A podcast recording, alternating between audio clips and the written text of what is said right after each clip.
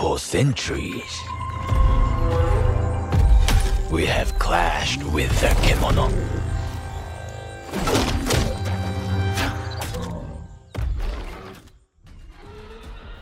Wild Hearts is Koei Tecmo and EA's answer to the Monster Hunter franchise.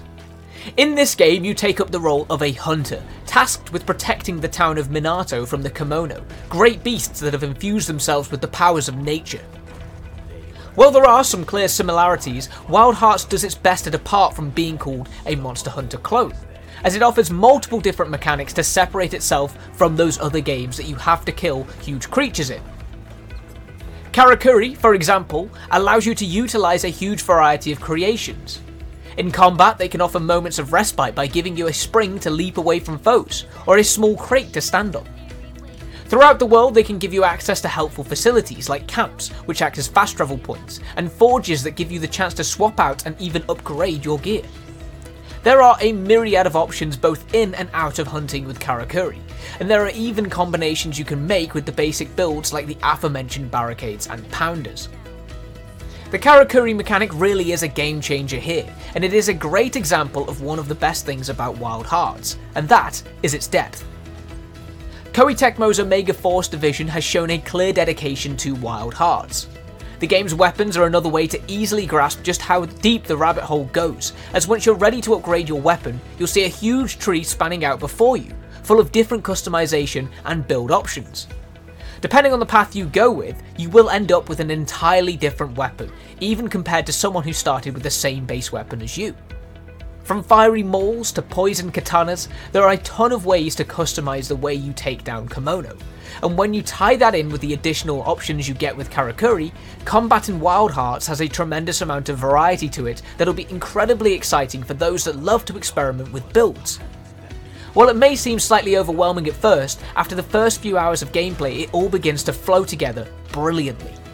Perhaps the main attraction of a game like Wild Hearts is its monsters, and while there's not a huge amount of kemono in the game, this is because the creatures that do prowl the lands of Azuma have been given a lot of attention. While they're all incredibly deadly, each of the creatures are unique both in their designs and their movesets, which you'll have to learn if you want to take them down. While fighting, Kemono give you a great sense of the threat these creatures pose to Azuma and Minato by how tough they are to defeat, with solo hunts being especially exhausting as you have to chase your target across the map four or five times before they're finally brought low. Each of these segments where you're basically just running towards the next combat arena does bring you out of the heart pumping immersion a hunt can otherwise provide, especially as when it's complemented by Wild Heart's excellent soundtrack. Later in the game, as you perfect your build to do massive damage, this becomes less of an issue, as if you have two friends to play with constantly, this may not even be a problem at all. Sometimes it does feel as though Wild Hearts is more skewed to multiplayer play than it is single player. Taking on Kemono solo isn't impossible, but to say that the Tsukumo, the little wooden robot assistant you get early on, is as useful as another player would be straight up lying.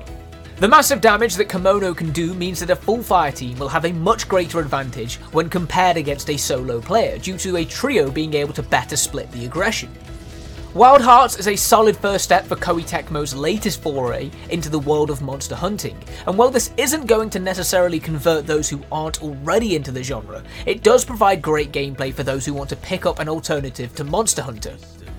It's a shame right now that it is marred by performance issues, bugs, and graphical problems, especially on PC, but hopefully these will be fixed soon so Wild Hearts can be enjoyed as the game it was meant to be. We honor the hunters and the kemono. For we.